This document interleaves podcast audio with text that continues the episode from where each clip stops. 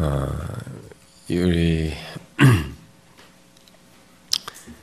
어, 이사야서의 이 앞부분 전반부 30 어, 그 우리가 이 5장까지 한 부분 전반부와 그리고 이제 40장으로부터 뒤로 후반부의 중간에 끼어 있는 어, 히스기야 때 아시리아가 아, 이스라엘을 아, 유다를 쳐들어왔던 것 그리고 히스기야의 개인적인 이그 질병 문제 아, 그리고 이어서 어, 그 질병에서 나은 이후에 발생된 사건으로 이어지는 이 내장이 지금 중간에 이렇게 끼어 있습니다. 그래서 양쪽을 어쩌면은 연결하는 전반부와 후반부를 연결하는 연결고리 역할도 어, 하고 있습니다.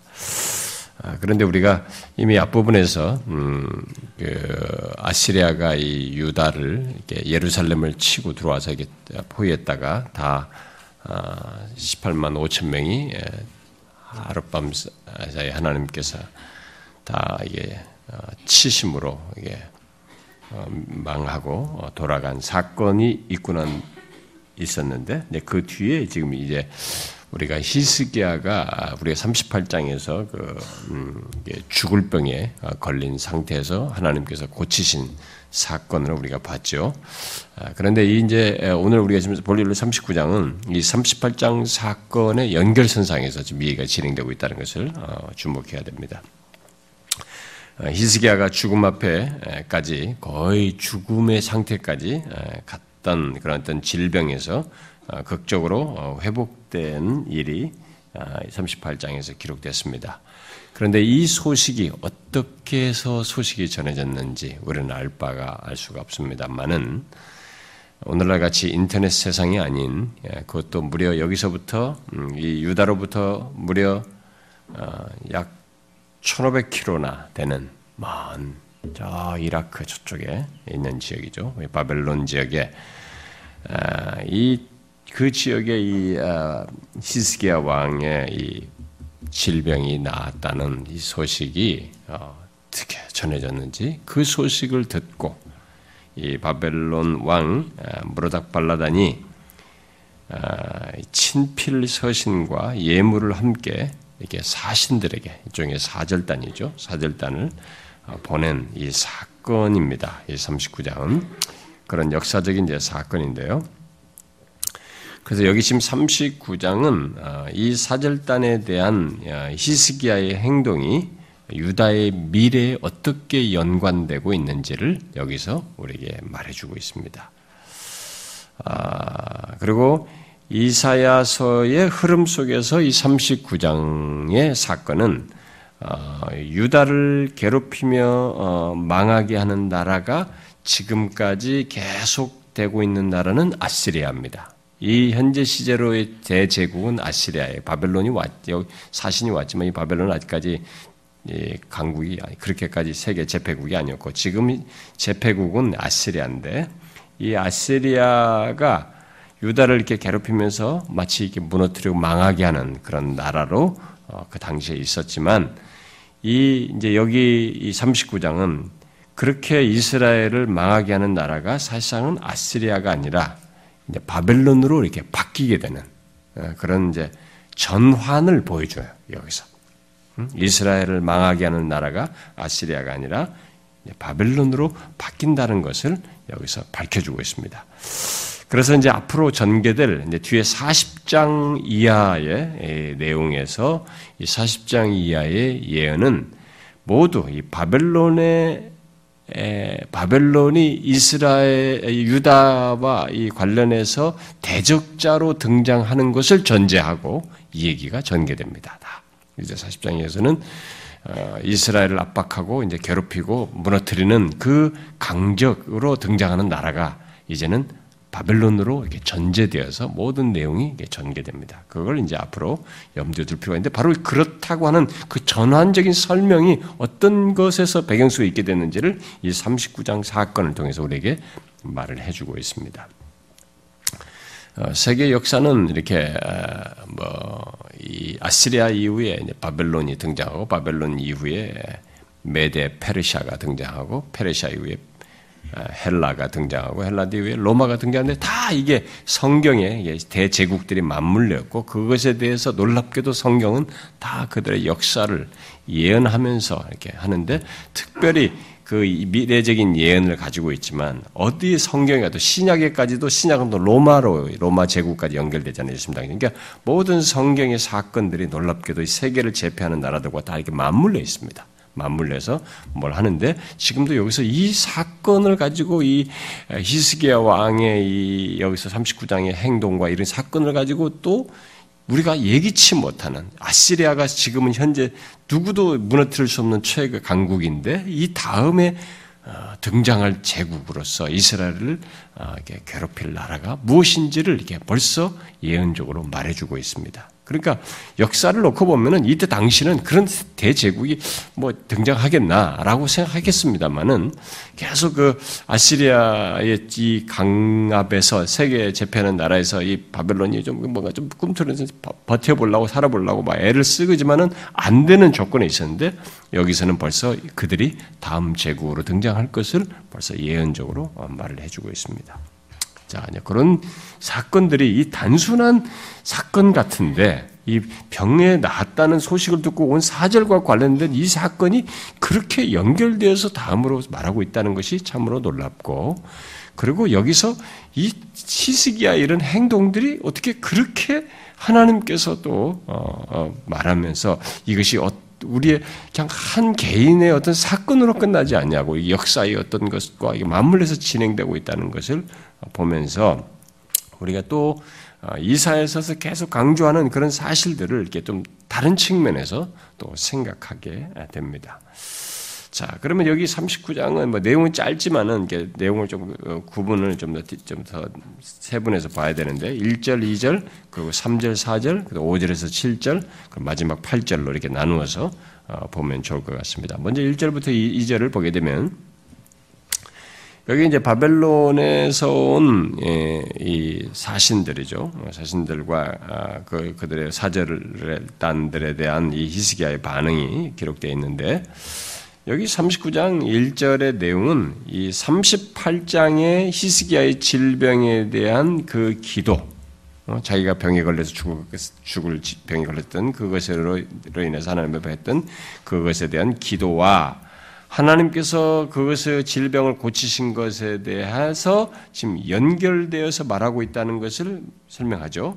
그 병 나았다는 것을 듣고 왔다. 이렇게 함으로써 그것과 연결시켜서 지금 말을 합니다. 그런데 히스기야가 자신의 병이 나은 것으로 그 병을 나은 것으로 인해서 여호와의 전에 나아가서 하나님께 감사하고 하나님께 자신의 헌신의 표를 뭐 예물로 드렸다는 이런 내용으로 이 39장을 시작하지 않고 여러분이 알다시피 38장 끝부분에 가서 어, 이게 굉장히 긍정적으로 어, 내가 여호와의 전에 올라갈 징조가 무엇이냐 아, 이미 다 응답 받는데 더 빨리 예, 여호와의 전에 나갈 징조를 구했단 말이에요.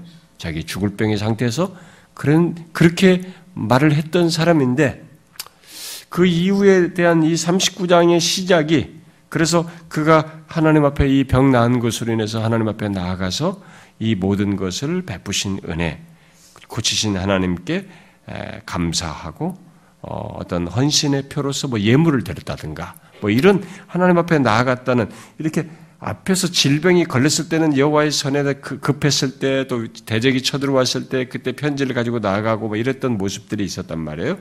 아, 그랬는데 정작 이 병이 나았을 때 그 이후에 하나님을 향해서 나가는 감사와 헌신의 표로서 예물을 드린다든가 하는 이런 반응이 이어서 기록된 게 아니고 오히려 그게 나왔으면 더 조금 더 이게 더 좋았을 것 같은데 음, 물론 이게 지난번 말한 것처럼 시간차가 거꾸로 되어 있습니다.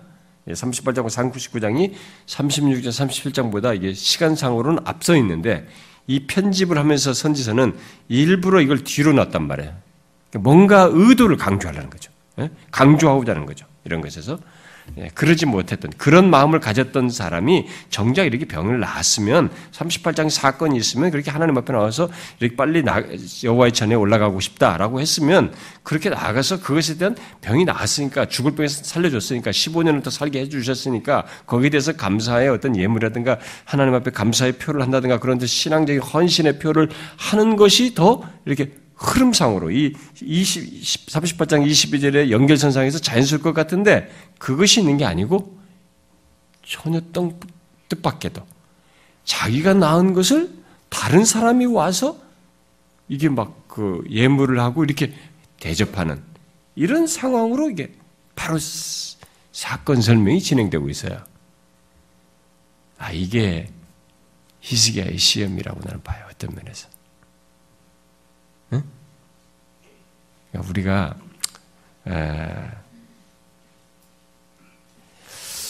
이런 상황에 놓이면 시험에 빠질 확률이 굉장히 높아요. 자기가 그렇게 하나님 앞에 나간 것이 아니라 오히려 거꾸로 대신 이방 왕이 그것도 큰 처음 먼 나라의 큰 나라 왕이 히스기야 왕의 병 나은 소식을 듣고 친필이겠죠. 이 글은 친필과 예물을 어, 보냈습니다. 어, 그래서 거꾸로 이쪽에 예물을 병 나았는데 이 사람한테 가지고 예물을 가지고 왔어. 어? 자기가 병 나았는데 하나님의 능력으로 병을 낳았어요. 그런데 저 이방 왕에서 오히려 나한테 그걸 예물을 가져다 그큰 나라 왕에 어? 가지고 왔단 말이에요. 그러니까 이게 이제 이것으로 시작함으로써 뭔가 내용이 이게 지금 사람에게 약간 예, 어려움이 예, 전조가 어? 좋지 않다는 것을 이렇게 암시해주고 있어요. 음. 사실 우리에게는 이런 식으로 다가오는 것이 이게 시험이 아마 아, 이게 시험이라고 보는데요. 아, 시험이라고보다는 뭐 이런 상황이 왔을 때 우리가 자칫 이게 어두워질 수 있는데 그 어두워질 수 있는 그것을 한번 정황으로 한번 연결해서 한번 생각해 보십시오. 자, 그래서 일단 이 보낸 왕이 여기 무르닥 발라단인데 이게 발라단의 아들 브로닥 발라단이라 해. 근데 이 저쪽 동네의 말은 이게 이름은 하여튼 발음하기도 힘들고 기억도 잘 안 나요. 이건 그냥, 그냥 무라다 아 무라다 발라다 이렇게 해버리지 기, 굳이 기억을 안 하고 싶은데 어쨌든 여기에 음, 제가 몇 번 해도 나는 기억이 잘 안 나더라고요. 무라닥 발라단 이, 이 왕이 아, 이 왕은 잠깐만 소개하면 아, 이 세계 역사 속에서 어, 실제로 이 왕은 음, 이 바벨론의 그 주 지역에서 이 변방에 조금 있는 어, 족속의 사람인데 어, 이 사람이 이제 이 바벨론을 땅을 이렇게 정복을 BC 722년부터 11년 어, 사이에 그 바벨론을 정복해서 이렇게 왕으로 있게 됩니다. 아, 그런데 아, 그래서 바벨론을 정복해서 통치를 하다가 다시 잠깐 물러났다가 다시 BC 705년부터 3년에 정복을 해요. 그러고 나서 3년까지 하고 나서 아시리아가 여기를 이렇게 폐위시킵니다. 왕위를. 무르닥발라다는 정부 바벨론을 진, 바벨론을 진압하고 그렇게 됩니다. 그래서 705년부터 3년까지 다시 정복 그 정도밖에 못 하게 되는데 산헤립이 아시리아의 산헤립이 예, 왕이 아시리아의 왕이 등극한 다음에 바로 정벌을 하면서 주변 정복을 하는데 바로 이 바벨론부터 예, 딱 이제 원래 새로운 왕이 등장하면 주변에 자기를 얕보고 또 이렇게 건드린다 보니 이 틈을 타서 일어나려고 하니까 자기가 호락호락하지 않다라는 걸 보이기 위해서 주변 한번 다시 다 정리하는 이런 것이 대상 옛날 제국에 흔하게 있었는데 이 산헤립이 이 바벨론부터 다시 딱 잡아버려요. 예, 무르닥발라드 할 때. 그, 그래서 3년으로 BC 703년으로 끝나버린 겁니다. 이게 딱 왕위를 폐위시키고 이렇게 돼버렸는데 아, 그래서 이 산헤립이 이 바벨론의 무르닥 반란을 먼저 굴복시킨 것이 있었기 때문에 이런 사실을 생각하게 될 때 그러면 그렇게 되기 전에 이 편지를 지금 왕으로서 여기다 보냈다는 얘기란 말이에요. 아, 그렇게 보면은 아, 이때가 아마 최소한 이게 BC 703년 바로 그 전쯤 아니겠느냐. 우리가 이제 BC 703년으로 보는 것입니다. 자, 그러면 왜 그 먼 땅에서 무려 무려 한 이 예루살렘에 1500km나 되는 그 먼 땅에서 그것도 작은 나라가 아니라 큰 나라인데 큰 나라가 아, 이 유다의 그 뭐 조그마한 변방이 같은 이 조그마한 나라에 그것도 다, 다 떨어지고 나오고 유다 뭐 이게 조그마한 나, 이, 이, 나, 북이스라엘도 아니고 말이죠. 남방 유다인데 조그마한 나라에. 그게 왕이 병이 회복됐다고 축하 사절을 보내면서 편지를 뭐 예물을 까지 보내면 축하 사절을 보냈을까? 이거 웃기잖아요, 여러분. 이런 게 왜 그랬을까요? 뭐저먼 땅이 조그마한 땅인데 뭐 왜 거기 조그마한 나라인데 거기 보면 왜 거기다 가지고 가지고 그런 소식을 얻어 보고 그 왕이 좀 병 하나 나았다고 막 거기다도 뭐 사절까지 보면 뭐 축하하고 예물까지 보면 뭐 하랍니까 이게 웃기잖아요. 그러니까 이것은 바벨론의 욕심이었거든요. 이게 다 정치적인 계산이 정치인들은 하여튼 이 나라들은 어쨌든 틈만 나면 자기 나라를 이렇게 이뤄보고 싶은 통치자들은 그러잖아요. 그러니까 아시리아와 이 연합전선 속에서 반대하기 위한 음? 일종의 협정이나 어떤 공동 관심사 같은 것을 논의해서 이렇게 연대하고자 하는 어, 의도를 가지고 이렇게 방문했다고 볼 수 있겠죠. 어, 이유를 가지고 목적을 있는 그래서 그걸 다 이제 뒤에서 선지자가 간파하고 질문하는데 그런 것이 있었던 거죠. 그러니까 이제 바벨론 입장에서 보면 이제 유다가 그다음에 이제 이집트도 뭐 아시리아에서 막 계속 집밥 이게 힘을 못 쓴단 말이에요. 그러니까 그 아시리아로도 대항할 만한 또 큰 나라가 옆에 있으니까 유다는 자꾸 이집트를 의존하고 막 그랬었잖아요. 아스도 그렇고. 그러니까 유다가 이, 이집트와 이렇게 조금 이렇게 마음만 같이 해가지고 이게 일어서게 되고 이제 여기 반역을 하고 이 반대하게 되면 이쪽에서 또 그쪽은 서쪽이단 말이에요. 그럼 동쪽에서 바벨론들이 반대하게 되면 이게 양쪽이 쫙 그냥 균열이 되잖아요. 이, 이그 지금 미국도 이 많은 군사를 가지고 있어도 어, 이 동시에 옛날에 여기 이란 문제가 있을 때, 뭐 저기 중동 문제가 있을 때는 저기에 많은 힘 쓰니까 북한은 신경을 못 쓰는 거죠. 동시에 두 개를 분산시키는 것이 힘든 거예요, 자기들도. 그러니까 저쪽에 집중을 했단 말이에요. 이제는 사실 좀 여기다 좀 집중을 하는 이런 것이 있잖아요. 그러니까 이게 강국이 그렇게 되면 분산되니까 못할 거 아니겠어요. 그러니까 자기들이 그걸 기대하는 거죠. 이렇게 양쪽에서 함으로써 아시리아를 이렇게 꺾을 수 있을 것이다. 음? 그래서 어, 이 아시리아의 이 모든 기세가 꺾일 것이라는 기대를 가지고 특별히 새로운 왕과 음, 등과 관련해서 그런 기대를 하고 이제 정치적인 입장에서 이제 방문해 사절을 보낸 것으로 우리가 예상할 수 있겠습니다. 그리고 실제로 BC 705년부터 3년 사이에 이 바벨론과 유다가 아시리아를 상대로 반역을 해요. 실제로 역사 속에서 반역을 합니다. 아, 그, 이런 일이 이제 결국 있게 된 거죠. 그런데 그래서 이제 여기 2절에 아, 보니까 바벨론의 사신들이 이 사절단이 아, 이제 이 히스기야는 이 완전히 감동 먹은 거죠. 어? 그것도 뭐 작은 나라도 아니고 큰 나라에 어? 어 왕이 자신의 그 병 나왔더만 우리가 우리들도 누가 이제 병상에 누는데 누가 와서 방문해주고 유임을해주면 그것도 상당히 감동적이잖아요. 와서 뭐 너무 많이 먹고도 아픈데 너무 많이 먹고도 괴롭게 요즘은 그렇겠지만은 어떤 사람들은 이렇게 와주면 진심으로 와서 방문해주고 막 이렇게 하면은 참 그 그렇게 신경 써주고 마음 써준 사람한테 감사하잖아요. 우리가 그런 마음 받잖아. 감동 받잖아. 이게 그렇단 말이에요. 아니 자기가 병 나았던데 저 먼 나라 큰 나라 왕이 와서 사신을 보내니까 이게 얼마나 감 여기 있잖아요. 사자들로 말미암아 기뻐하여 그랬어요. 기쁜 거예요. 딱 감동 감동 먹었어요 이 사람이.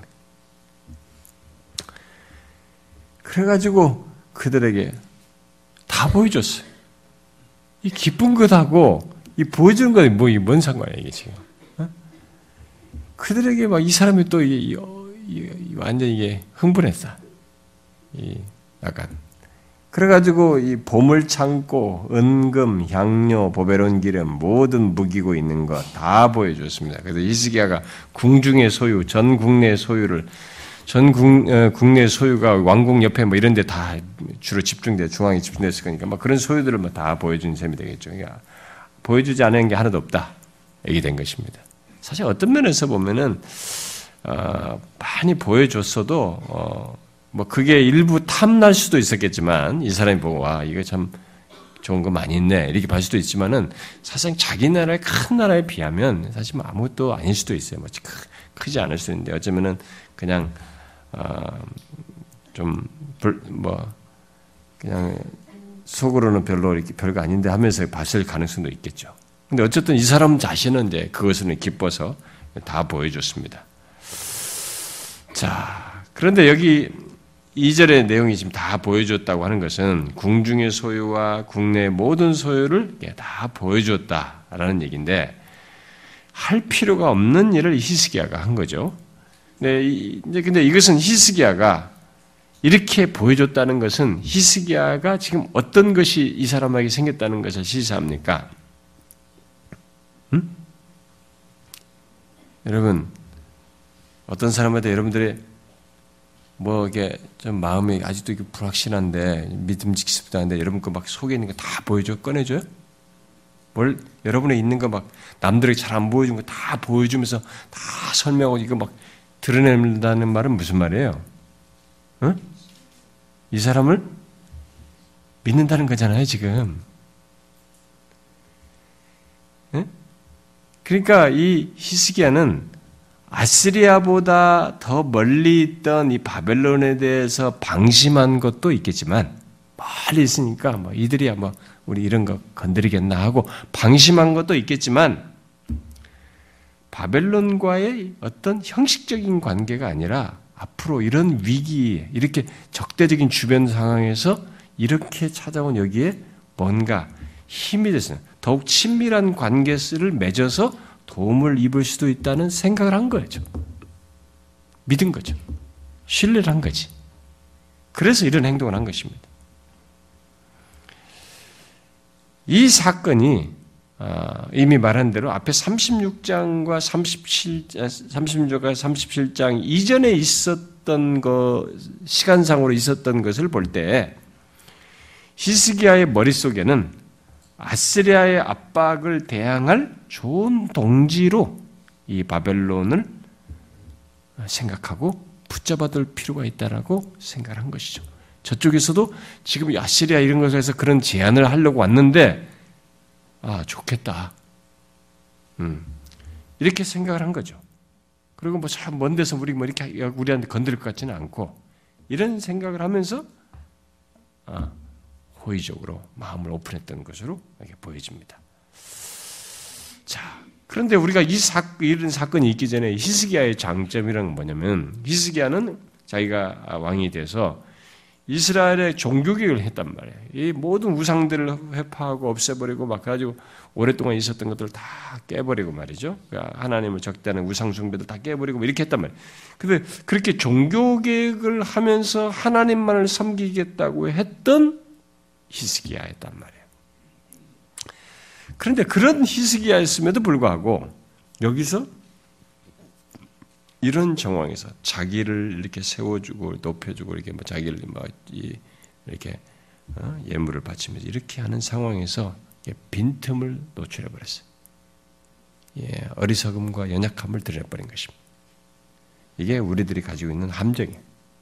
여러분과 저도 아, 우리들도 이런 일이 있을 수 이게 지금 생각할 문제입니다. 자신의 위문에 대한 그것도 큰 나라 왕의 자신이 아, 이렇게 와서 한 것으로 인해서 기뻐하면서 그것에 흥분다해서 유혹에 빠져들어간 것입니다. 어? 거기에서 아, 거기서 이렇게 말하는 제안, 그런 위문 속에서 말하는 제안을 이렇게 하나님의 지금까지 선자들이 말했고 자기가 하나님만을 오직 의지하고 하나님께서 이 나라를 지키시는 분이라 이런 신앙을 이렇게 여전히 예리하게 딱 알고 지켰어야 되는데 이게 이렇게 와해됐어요. 와해돼 버렸습니다. 아, 이게도 언젠간 도움이 되겠다. 붙잡아두는 게 좋겠다. 유익하겠다. 우리가 그런 유혹 받잖아요. 야, 하나님만 어찌 믿냐? 야, 우리 살 길도 있어야지. 하나님도 믿지만 언제도 우리 이웃 있잖아. 은근히 여기에 기대는 거죠. 의지하는 거죠. 어? 아, 그러면서 거기를 딱 이제 잡아둔 네, 그런 태도를 이제 취한 것입니다. 여기 빈틈이었어요. 하나님을 전적으로 의지한다는 것이 무엇인지 여기서 다시 생각하게 하는 것입니다. 그러니까 단순히 하나님을 의지하는 것만이 아니라 우리가 의지하는 하나님이 어떤 분이신지를 다시 명확히 해야 된다는 거예요. 이게 모호해서는 안 된다는 것을 다시 한번 생각하는 것입니다. 우리가 하나님을 의지하는 것이 중요한데 진짜 어떤 하나님을 의지하는지를 정확히 아는 것이 굉장히 중요하다는 것을 이 상황에서 보게 되는 겁니다. 이렇게 흐려지고 모호해지는 걸 보게 될 때 단순히 하나님을 전적으로 의지해야 된다. 이 사실만 갖고는 안 된다는 거지. 왜 의지하냐? 하나님이 어떤 분이신지에 정확한 이해가 없으면 그분의 신앙이 없, 그분에 대한 이런 것에 대한 신앙적으로 인격적인 반응이 분명히 생생하게 예민하게 가지고 있지 않으면 이렇게 다가온 유혹에 흐려져요. 무너지는 것이지. 응? 그걸 여기서 생각하게 되는 것입니다. 아예 앞에서 제가 말한 것처럼 병 나은 것으로 하나님께 먼저 나아가 하나님 앞에 나가서 자기가 성전에 언제 빨리 나가기를 원했으니까 하나님께 나가서 여호와의 전에 나가서 이렇게 하신 하나님께 감사와 헌신의 표를 하고 이렇게 뭔가 자신을 더 헌신을 확고히 하는 그런 태도를 취했더라면 음? 또 위기 때에 그 간절했던 것처럼 자기가 병 낫기 위해서 그렇게 간절했던 것처럼 이다 나은 뒤에도 여전히 그런 간절함을 가지고 하나님 그렇게 하신 하나님 이렇게 이렇게 생생하고 너무나 명확하신 하나님에 대한 이해를 명확히 하면서 그런 간절함과 신뢰를 지속했더라면 음, 아마 이런 유혹의 순간을 아마 잘 넘어갈 수도 있었는데 그 빈틈 속에서 이렇게 이런 일이 아, 벌어졌습니다. 벌써 오버했어요 이 사람이 지금. 자, 그래서 그 3절과 4절에 이제 그 상황으로 인해서 아, 이사야 선지자가 히스기야에게 와가지고 묻죠. 음? 사절단이 간 다음에 선자가 와가지고 묻습니다. 바벨론 사람들이 무슨 말을 하였으며 어디서 왕이 왔습니까? 라고 두 가지 질문을 하게 됩니다. 음? 정상적인 질문의 순서는 어디예요? 거꾸로죠? 어디서 와서 무엇을 말했습니까? 이렇게 말해야 정상적인 순서잖아요. 상식적으로 말하면. 그런데 선자는 바꿨어요. 뭐가 중요한지를 지금 시사하는 것이기도 하죠. 바꿨습니다. 이미 이 사람은 선지자는 지금 이 사람에게 왔을 때 벌써 뒤에 바로 이어서 말하는 걸 볼 때 하나님의 신탁, 하나님의 말씀을 계시를 받아가지고 왔습니다. 다 알고 있어요. 모르는 바가 아니에요. 몰라서 묻는 게 아니었습니다. 그럼에도 불구하고 순서를 바꿔서 묻는 것은 그들이 무슨 말을 했는지 이것부터 먼저 물으면서 했는지 곧 그들이 어떤 목적으로 왔는지를 묻고 응? 그건지를 알고 지금 묻고 있는 것인데 결국 뭐겠어요? 가나안 땅의 이쪽에 이 아시리아의 이 서쪽에 있는 이 가나안 국가들과 연합해서 아시리아에게 대항 반역하려고 하려고 했다는 것을 벌써 알고 물은 셈이죠. 어? 먼저 이것부터 무슨 말 했냐고 물었을 때 벌써 다 알고 어, 물은 셈입니다. 또 바벨론에서 어, 그온 것을 알고 또 다 아는데도 불구하고 어, 그것을 물은 것은 히스기야가 그들 히스기야가 바로 멀리서 온 이 바벨론은 이 나라와 동맹할 가치가 있다고 생각했는지를 물은 거죠. 다 알고 묻는 것이죠. 어? 그런 면에서 두 가지 질문을 한 거예요. 그런데 히스기야가 대답이 뭐라고 그랬어요? 그저 원방 바벨론에서 왔습니다. 이렇게 얘기했어요. 이렇게만 대답을 하고 첫 번째 질문에 대답을 안 했습니다. 응? 안 했죠? 네. 하나님은 정곡을 하셔요. 하나님은 우리의 중심을 아시는데 우리는 적당히 둘러붙이려고 합니다. 자, 이렇게 첫 번째 질문에 대답하지 않으면서 어디서부터 왔는지에 대한 대답을 하는데 그것조차도 원방, 아주 멀리서, 먼 곳에 바벨론에서 왔습니다. 라고 이렇게 먼 나라에서 온 것을 강조했다는 것은 뭐예요? 이사야를 안심시키는 멀리서 와가지고 별로 아닙니다. 이렇게 이사야를 안심시키려고 한 것이었는데 이사야에게는 더 중요한 것은 첫 번째 질문이었죠. 첫 번째 질문에 대한 대답이었습니다. 그런데 거기에 대해서 대답을 하지 않았어요. 그래서 이사야가 세 번째 질문, 결국 그 대답이 나오게끔 되는 세 번째 질문을 하게 됩니다. 그들이 왕의 궁전에 무엇을 보았나이까? 물었어요. 아, 그러자 히스기야가 대답했습니다. 그들이 내 궁전에 있는 것을 다 보았나이다. 내 창고에 있는 것으로 보이지 아니한 보물이 하나도 없습니다. 다 보이죠. 이거 어떻게 말해야 될까요? 어쩔 수 없이 대답을 한 것인지 아니면 자신만만하게 대답한 것인지 음? 뭘 어떤 것으로 대답했다고 봐야 될까요? 음? 일단 이 질문에 마치 좀 자랑스러운 듯이 그렇게 대답을 했어요. 자, 이런 행동은 첫 번째 질문에 대한 질문에 대답지 않은 것에 대해서 그 대답에 대해서 힌트를 주고 있습니다. 보면 히스기야가 바벨론과 동맹을 맺기로 했는데 그것이 어느 정도의 수준의 동맹인지를 이 질문으로 물은 거예요, 결국. 응? 어디, 무엇을 보았습니까? 라고 했을 때 거기서 보인 것이 어떠냐에 따라서 동맹의 수준이 결국 드러나는 셈이거든. 이사의 질문 속에는. 근데 그 질문에 이제 대답을 한 거야. 보여준 게 다 보여줬다. 예. 그럼 모든 걸 다 보여줬다는 것은 최고 수준의 동맹을 맺고자 했다는 것을 시사하는 거예요. 자기가 대답 안 한 것을 대답하는 셈이지.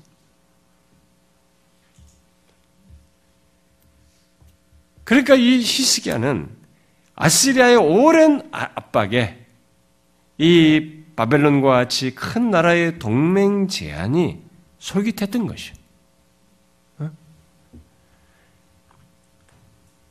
하나님을 의지하지 못하게 하는 일이 이런 식으로 다가왔어요. 우리가 이것을 생각해야 됩니다.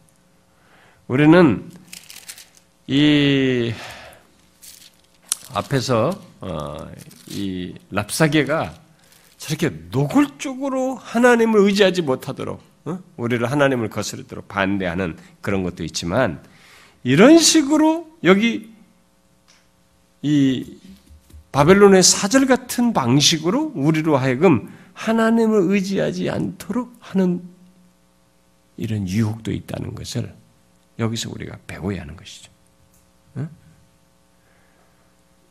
아, 이번에는 하나님을 의지하지 않도록 하는 이 방식이 너무 내가 경계심 같은 걸 다 무너뜨려서 어?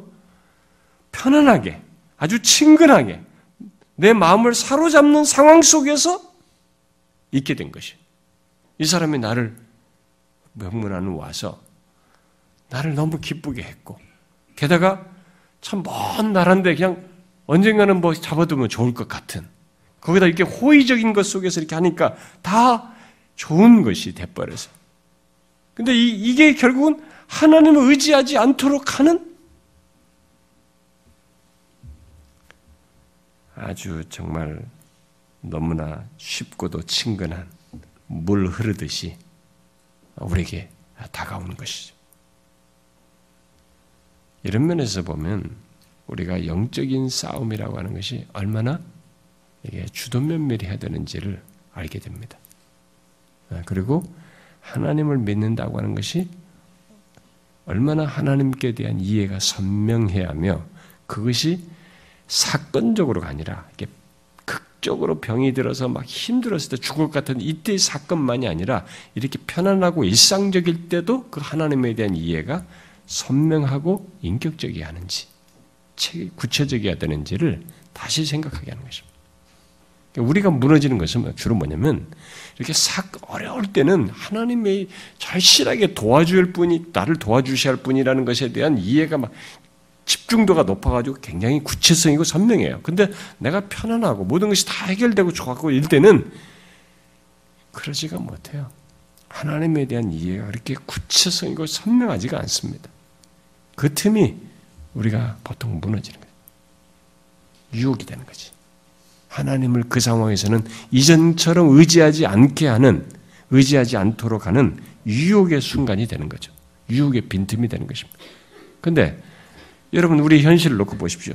실제로 우리들이 다 어디서 무너집니까? 꼭 이런 상황에서 다 무너집니다. 우리도. 신행 상황, 경험상.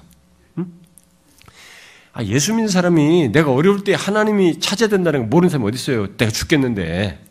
어? 하나님만이 사, 우리 구원 주고 나를 도우실 분이라는 거 우리가 성경을 통해서 알고 있고 신앙생활에서 다 배워요 알았는데 그 주변에 다른 사람도 다 그렇게 하고 있고 그 사람들 가르쳐 주는 바가 있는데 그거 왜 못해? 우리도 어려우면 다 하죠. 어? 내가 죽을 것 같은데 말이지 사업이 망하는데 힘든데 뭐 그때는 하나님 막 찾지. 그때는 하나님에 대한 이해가 좀 선명하죠 그래도. 그리고 그분을 향해서 내 마음의 진실함도 굉장하죠. 간절하고. 그러나 이렇게 편안하고 모든 문제가 했을 때, 그리고 심지어 모든 것이 이렇게 분별이 안 될 정도로 나에게 친감에 다가올 때, 거기서 그와 같은 동일한 하나님에 대한 이해와 선명한 태도와 간절함을 가지고 하나님을 의지하느냐? 그렇지 못해요. 거기서 우리가 보통 무너지는 거예요.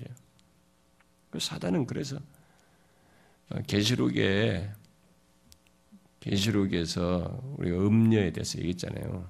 계시록에 음녀의 가 나오지 않습니까?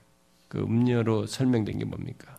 우리를 유혹으로 주님이 오시기 전에는 많은 사람들을 무너뜨리는 방식이 이 혹독한 핍박을 통해서 무너뜨린 것보다 이 유혹을 통해서 무너뜨린 게 더 많다는 거죠.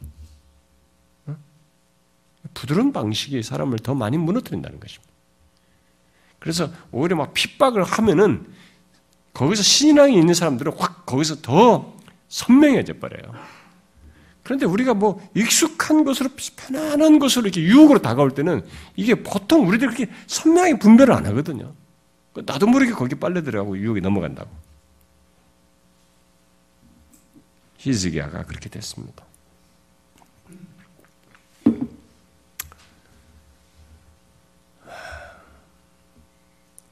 그래서 이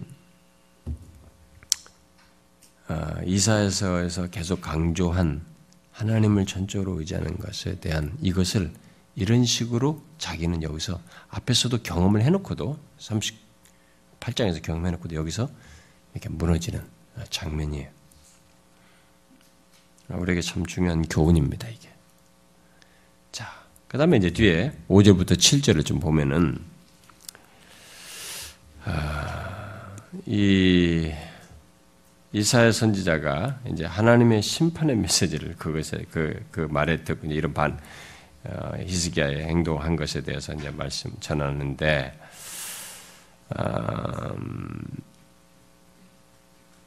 그 히스기야의 이 이제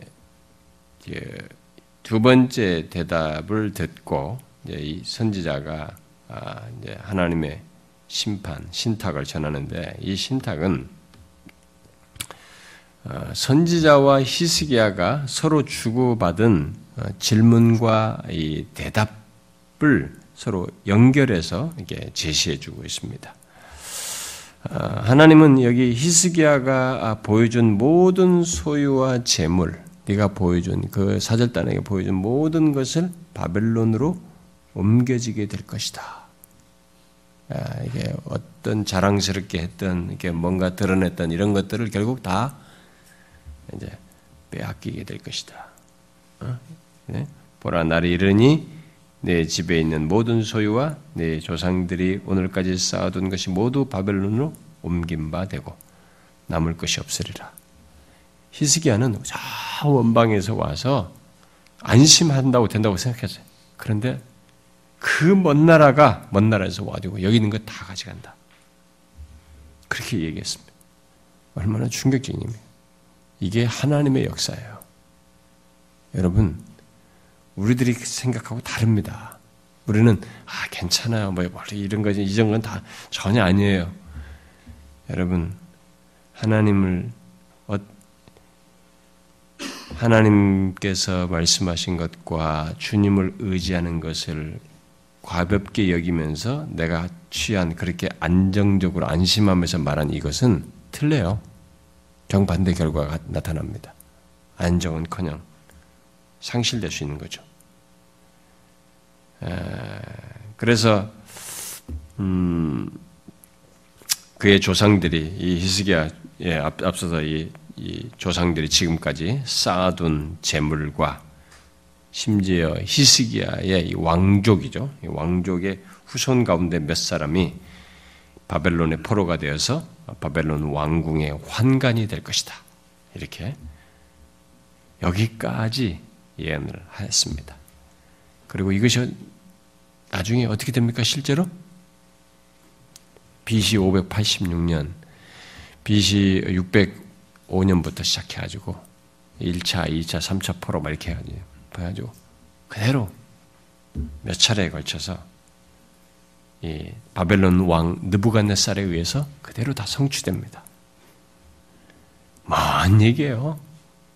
지금 시대로 보면 여기 700년이면 100, 년 이상 뒤에서요. 100년 이상, 100 몇십 년, 10몇 어, 년 뒤에 벌어질 일인데 그 예언한 것이에요.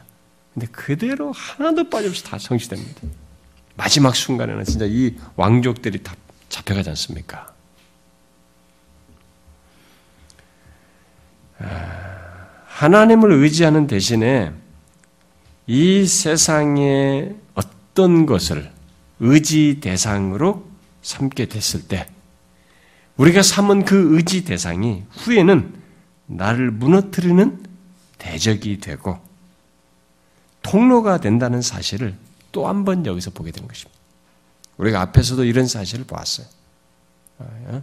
이집트를 의지했을 때 그런 것이 봤는데 이렇게 하나님을 의지하는 대신에 어떤 다른 것을 의지했을 때 이것이 그 당시는 나에게 의지거리가 되고 도움도 될 거라고 생각했어요. 그런데 내가 의지한 그것이 나중에는 나를 무너뜨리는 대적이 되고 통로가 되는 것이 하나님의 백성의 경험 세계 속에 있는 일이에요. 그것은 우연하게 벌어지는 게 아니고 하나님께서 섭리 가운데 주권적으로 역사하는 가운데 그 일을 하셔요. 그래서 하나님의 백성의 삶에서 얼마만큼 우리들이 하나님을 2차로 돌리는 것이 위험한지, 하나님을 2차적인 존재로 의지하는 것이 얼마나 우리에게 위험한지를 명확하게 말해주는 것입니다. 하나님보다 다른 것을 의지하게 됐을 때 이것이 결국은 나에게 이렇게 무거운 나를 짓누르는 거지. 나를 깨뜨리는 거지. 나를 무너뜨리는 것입니다. 나를 아프게 하는 것이 그렇게 바뀌어요. 그게 사랑이 되어도 사랑이라 할지도 사랑이 그렇게 될 수 있고 자식이 되면 자식이 그럴 수도 있어요. 응? 자식이 나를 무너뜨리게 합니다. 하나님보다 더 의지한 자식이 나를 무너뜨린다고. 응? 그게 어떤 사랑이면 사랑이 그럴 수도 있어요. 돈이면 돈이 그럴 수도 있습니다. 일이면 일이 그럴 수 있어요. 그걸 우리가 알아야 됩니다. 어떤 사람이면 사람이 그럴 수 있어요. 사업이고 사업이면 사업이 그럴 수 있습니다. 우리는 그걸 알아야 됩니다. 성경이 이런 사실을 많이 가르쳐 줍니다. 결국 우리가 이런 것을 알고 사는 것이 성경이 말하는 지혜예요. 그래서 여호와를 경외함이 지혜의 근본이라고 말하는 것입니다. 이게 여호와의 여호와를 경외함이 지혜의 근본이라는 것은 그 여호와를 경외하는 것이 이런 지혜를 가지고 있었으면 이렇게 안 되는 거예요. 이 지혜가 예, 모든 것의 근본인데 이걸 깨트린 게 상실한 거죠 순간적으로.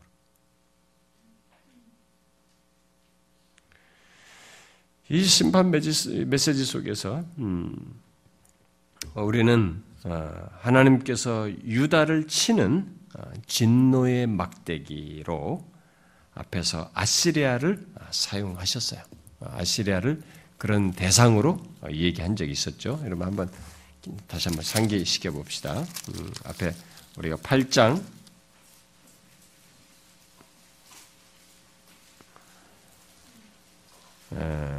이사에서 8장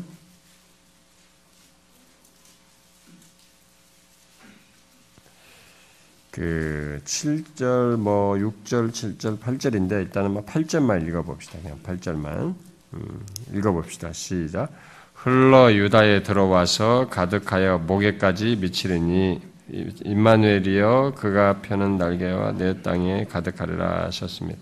그러니까 이게 지금 뭐냐면 아수르 왕에 의해서 이들이 마치 아수르가 흉흉하고 창이란 큰 하수 곧 아수르 왕과 그 모든 그의 모든 위력으로 이들을 덮칠 텐데 덮쳐서 어떻게 되냐면 그 모든 골짜기를 차고 모든 언덕에 넘쳐서 흘러 유다에 들어와서 목에까지 미치다냐. 그러니까 유다를 거의 목숨을 빼앗을 정도까지 이 아시리아를 하나님께서 그렇게 도구로 막대기로 사용해서 너를 칠 것이다 이렇게 얘기를 했어요. 그렇게 했는데 지금 여기 와서 보니까 아 하나님께서 유다를 치기 위한 이 진노의 막대기로서의 아시리아는 여기까지 죽이지는 않을 정도까지 쓰는 막대기였고 유다를 아주 결정적으로 사용하는 막대기는 결국 누구예요? 바벨론이구나라는 걸 말해준 거죠. 그리고 실제로 나중에 바벨론이 와서 586년에 예루살렘을 완전히 무너뜨리지 않습니까? 완전히 무너지죠. 어, 그것을 여기서 지금 말해주고 있어요. 자, 우리가 여호와를 경외하는 것이 지혜의 근본이고 우리의 삶에서의 모든 은혜와 복의 근본이라는 것을 다시 한번 생각하게 됩니다. 자, 그러면 여기서 이제 남은 게 8절인데요. 아, 이 8절이 그 여호와의 심판에 대한 이 말씀에 이 히스기야가 보인 반응이죠. 어? 히스기야의 이 집안 너희들의 후손, 너희들의 가문 그리고 유다 왕국이 다 멸망할 것에 대한 하나님의 심판 메시지를 히스기야가 아, 듣고 어, 보인 반응입니다. 히스기야가 이사에게 이르되 당신이 이른바 여호와의 말씀이 좋소이다 하고 또 이르되 내 성전에는 평안과 견고함이 있으리로다 하니라. 여러분 이 내용이 뭡니까 이게? 이거 어떻게 이해해야 됩니까 이거? 심판을 너, 네, 네 집안과 유다 나라가 저한테 망할 것이라는 이런 일종의 심판 메시지를 전했는데 히스기야가 이렇게 반응했어요. 이, 이, 유다의 미래가 이렇게 된다고 하는데 자신의 시대는 평안과 견고함이 있다는 것으로 인해서 어?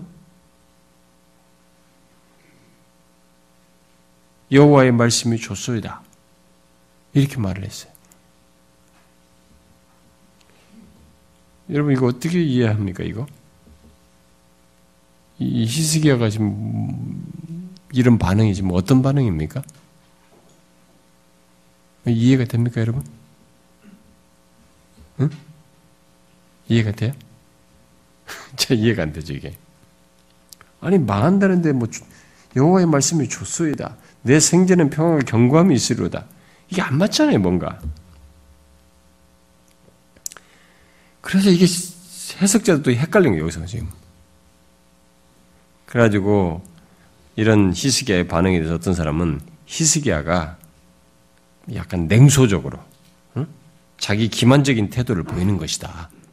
이렇게 말하는 사람도 있고 그러니까 자신의 이 권력과 소유에 대한 이 자만과 경솔함을 이렇게 이런 이런 말로서 이렇게 드러내는 것이다라고 어, 해석하는 사람도 있고 어떤 사람은 자기 시대만이라도 내 시대만이라도 재앙이 임하지 않게 해달라는 일종의 소망을 표현한 것이다. 이렇게 말하기도 하고. 또 어떤 사람은 신비한 하나님의 계획에 대한 히스기야의 수용과 신뢰를 이 하나님의 그런 것에 대한 어떤 신앙의 반응, 신뢰의 반응으로서 이렇게 말한 것이다. 상당히 긍정적으로 이렇게 말하는 사람도 있고. 또 어떤 사람은 히스기야의 태도 자체가 지금 모호하다. 모호하게, 모호함으로써 뭔가를 지금 말하고 있다. 이렇게 해석도 다양합니다. 일단 우리는 이 표현 자체를 가지고 보면은, 볼때 그가 이런 모호한 태도를 태도 속에서 자기 시대만이라도 내 때만이라도 평안하기를 바라는 자기 만족적인 모습을 보이는 것으로 우리는 말하지 않을 수가 없어요. 이 사람이 아, 뭔가 아, 그런 자기 그래서 극단적으로는 약간 너무 자기만 자기를 이기적인 듯한 그런 것으로 어, 생각할 수 있다고 봅니다. 그게 아마 어떤 이렇게 어, 자기 만족적인 어, 표현이라고 보는 것이 이 표현상으로는 가장 적절한 거죠. 뭐 이걸 막 이 표현이 이런 표현인데 이게 뒤에 동기가 다른 걸로 해서 막 달리 설명하는 게 너무 어색하고 복잡하다고 봐요. 그러니까 분명히 시간 순서는 다르지만 이 선지자 이사야가 이게 앞 사건은 36장 30장보다 앞선 사건이지만 이렇게 일부러 의도를 가지고 이 순서를 바꿔서 기록했을 때 이 선지자는 뭔가 이, 이 강조하는 거죠. 이게 어, 이사야서가 보여주는 이, 이 내용을 순서를 바꿔 가지고 이사야서가 여기서 보여주는 이 39장에서 보여주는 히스기야는 이게 기울은 모습이에요. 뭔가 그것을 시사하는 것입니다. 그러니까 국가적인 위기 상황에서는 하나님만을 전적으로 의지했던 사람의 앞에 내용의 이제 순서상을 놓고 보면은 그랬던 사람이 여기서는 이제 자기만을 생각하는 사람, 자기 만족적인 사람의 모습을 말해줌으로써 이 사람이 이렇게 그래도 괜찮은 왕으로 신실한 왕으로 말했던 이 사람이 유다의 이상적인 왕은 아니라는 것을 이런 순서를 바꿔서 기록함으로써 우리에게 말해주고 있다라고 볼 수 있는 겁니다. 그러니까 이게 딜레이만 시킬 뿐이지 멸망이 연장만 될 뿐이지 가는 거예요. 유다가 꺾이는 것이.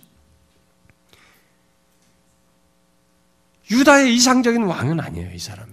히스기야가. 그렇게 탁월하고 뭔가 장점이 많았지만 유다의 이상적인 왕은 아닌 것입니다.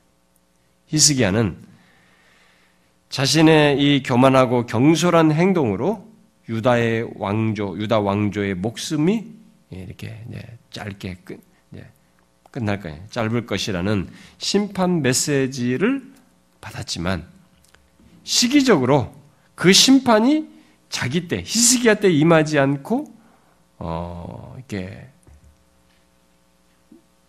유보된다는 것, 어, 유보된다는 이 사실에 그가 할 수 있는 것은 이렇게밖에 반응을 못하는 거죠. 그저 수용하고 어, 만족하는 것밖에 다른 것을 할 수가 없는 아, 그런 상황인 거죠. 그래서 여기 이사에서는 하나님이 결국은 이 사실을 통해서 나중에 후반부로 40장을 가서 보겠지만은 하나님이 궁극적으로 구원의 하나님이시지만 조만간의 유다는 바벨론의 선에 넘겨지게 될 것이다. 라는 것을 말해줍니다. 그러나 이 이사야서의 이 전반부와 후반부의 말씀의 이 연결 속에서 보게 되면 하나님은 신뢰할 만한, 신뢰할 만한 왕이 없는 상황에서도 다시 뒤에 후반부에 가보면 이 이스라엘을, 유다, 이스라엘을 구원하시는 것을 약속하십니다. 그래서 하나님만이 참된 왕이시다는 것을 얘기합니다. 하나님만이 가장 믿을 만한 왕이시요 구원주이시며 의지할 만한 분이시다는 것을 말하는 것이죠.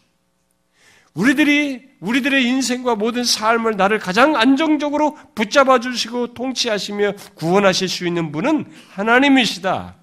그런데 그, 그 하나님이 나중에 오셔요. 예수 그리스도로 오시는 것입니다. 그것까지 이 후반부에서 연결시켜서 말하는 거죠. 히스기야가 그렇게 탁월해도 이상적인 왕은 아니에요. 그걸 말하는 것으로 우리가 볼 수 있겠습니다. 자, 그런데 우리가 여기서 한 가지만 더 말하고 어, 넘어가면 좋겠는데요.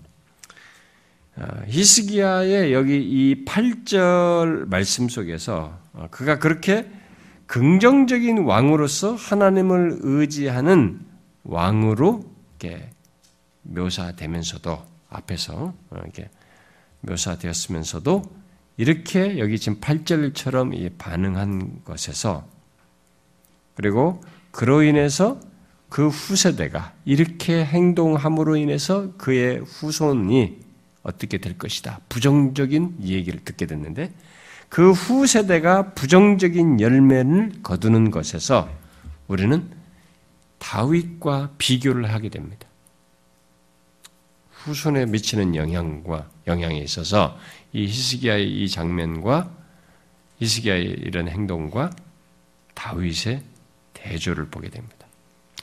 히스기야가 제법 하나님을 신실하게 잘 종교육도 하고 잘 섬겼는데도 불구하고 이 사람의 이런 행동으로 인해서 그의 후손에게 부정적인 열매, 결과를 갖게 했어요. 그것을 분명히 여기서 말하고 있습니다. 그런데 반해서 앞에 히스기야는 네 다윗의 네 조상 다윗의 다윗을 기억하시고 이렇게 했어요. 그러니까 다윗을 기억하시고 그 대왕을 이어서 이렇게 복을 주셨다. 이것과는 후대 사람들의 그 열매를 얻게 했던 것과는 대조되는 장면이에요. 자, 이것은 지난 시간에도 제가 좀 얘기했지만은 우리가 이것을 한번 생각해 봐야 됩니다. 다윗은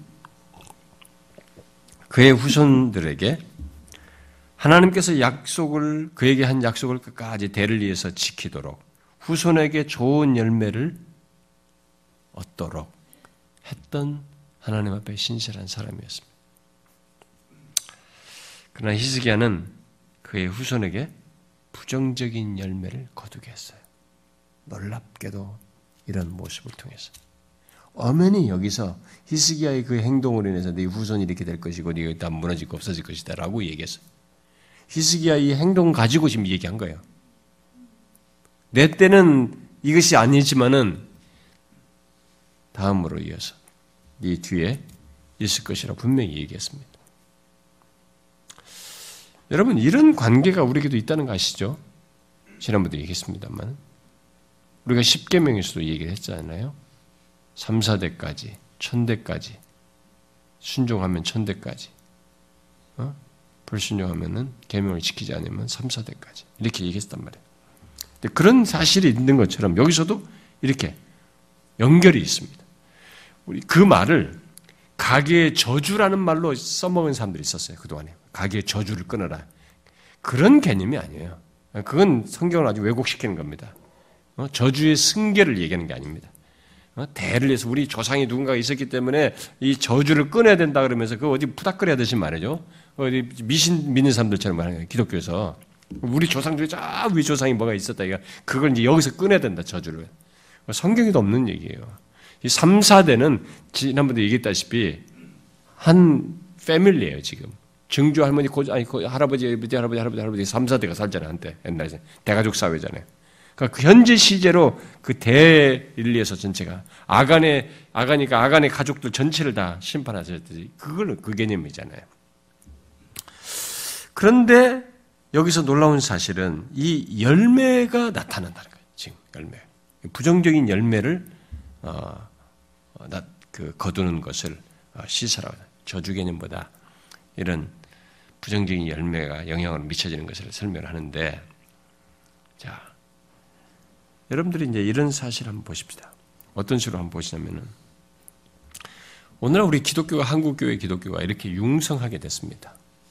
아, 정말 여러분들이 잘 보시면 세계 역사 속에서 이렇게 짧은 역사에 예, 기독교 복음이 들어와 가지고 이렇게 전 나라가 방방곡곡에 다 십자가가 세워지고 교회가 세워지고 이렇게 많은 사람이 예수를 믿는 이렇게 경험하는 나라가 드물어요. 굉장히 드뭅니다. 그리고 이런 것 속에서 하나님은 참 놀랍게도 이 나라에게 여러 가지 복도 많이 주었습니다.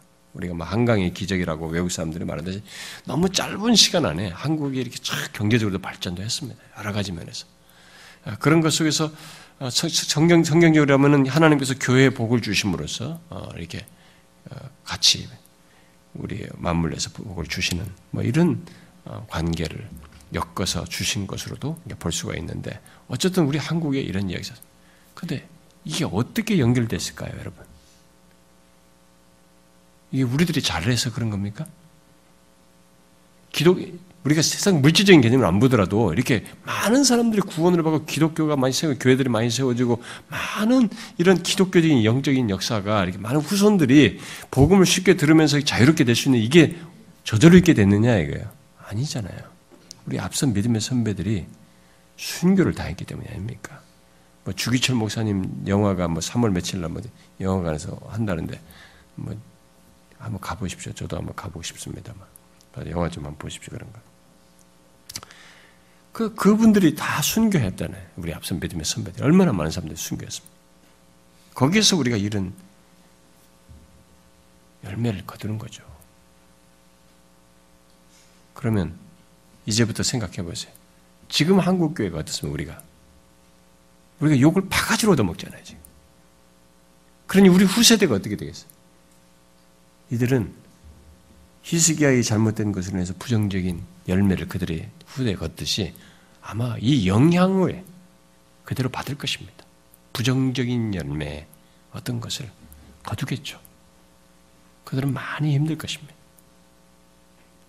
지금 우리 현재 이 우리 기독교에서 사역하는 우리 사역자들 저 같은 연배를 위시해서 이 우리 목사들이 나이 연배에 있는 목사들의 잘못한 것 때문에 지금 신학생들은 고생 무지하게 할 거예요.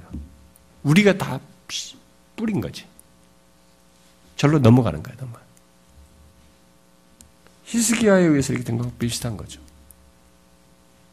같은 맥락에서 한국교회, 조국교회 차원에서 그렇게 보는 것도 있습니다만, 우리 교회는 보세요, 우리 교회는. 우리 교회는 어떨까요? 우리 교회는 지금 이것으로 인해서 다음에 좋은 열매를 맺도록 할까요? 지금 열매 개념으로 얘기하는 거예요, 지금. 우리 다음 세대들은 우리 우리들을 통해서 교회가 건강하고 좋은 열매를 뒷세대들은 주님 오시 전까지 할까요? 가봐야겠죠. 근데 만일 우리가 점점 점점 타락하게 되거나 그렇게 되면 타락한 것의 이후 세대는 분명히 그들은 어려울 거예요. 그 열매를 거둘 것입니다. 가정은 어떻습니까? 여러분의 가정. 여러분들 중에 이렇게 된 것이 다 어떻게 된 겁니까? 어떤 열매를 여러분들이 거둔, 앞선 것에 대한 열매로 거둔 사람들이 제법 있을 거예요. 그럼 여러분 자식들은 어떨 것 같습니까? 여러분과 관련돼 있을 겁니다. 우리와 관련돼 있어요. 우리가 하나님 앞에서 아이예요? 이스기야처럼 이렇게 안 좋으면 뭐 교회도 잘 다닌다 하지만 결국은 이렇게 하면서 부정적인 영향을 미친다. 끝이 안 좋고 말이죠. 위선자가 되고 그러면 우리 자식이 어떻게 되겠어요? 부정적인 열매를 맺겠죠. 거두겠, 보겠죠. 그건 똑같습니다. 우리는 그런 걸 한번 연관식에 생각해 봐야 된다. 특별히 한국 교회를 생각할 때 우리는 이 부분을 생각해 정말 너무 안타까워요. 다음 세대는 우리는 그래도 앞선 선배들의 순교 때문에 많은 좋은 혜택을 지금 받게 됐습니다만 이미 다 열매 다 따먹었어요. 우리는 이제 썩은 열매를 너무 많이 맺어놔가지고 뒤 세대들은 썩은 열매를 먹어야 돼. 한국 교회가 너무 썩어가지고. 여러분 우리 교회나 여러분 가정이나 우리 자신 우리 자신은 이런 사실을 경성하고 우리 뒷세대에 썩은 열매가 아니라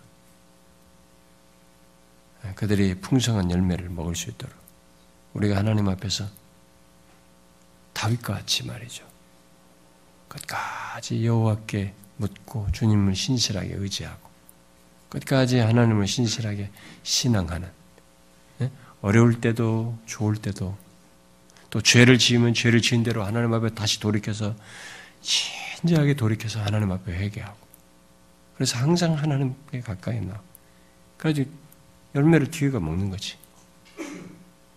어려울 때뿐만 아니라 이렇게 편안할 때도 별로 문제가 없을 때 좋을 때도 일이 잘 풀렸을 때에도 여전히 내가 믿고 의지하는 하나님이 동일하게 선명하고 정확하고 여전히 진실하고 간절하게 그를 의지하는 그게 우리에게 있어야 되겠죠.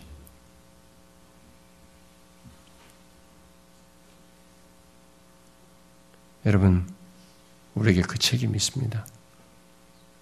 잊지 마셔야 됩니다. 어떤 사람은 이미 자기 자식에게 썩은 열매 죽은 사람도 있을지도 몰라요. 우리 중에. 우리는 그걸 경성해야 됩니다. 기도합시다.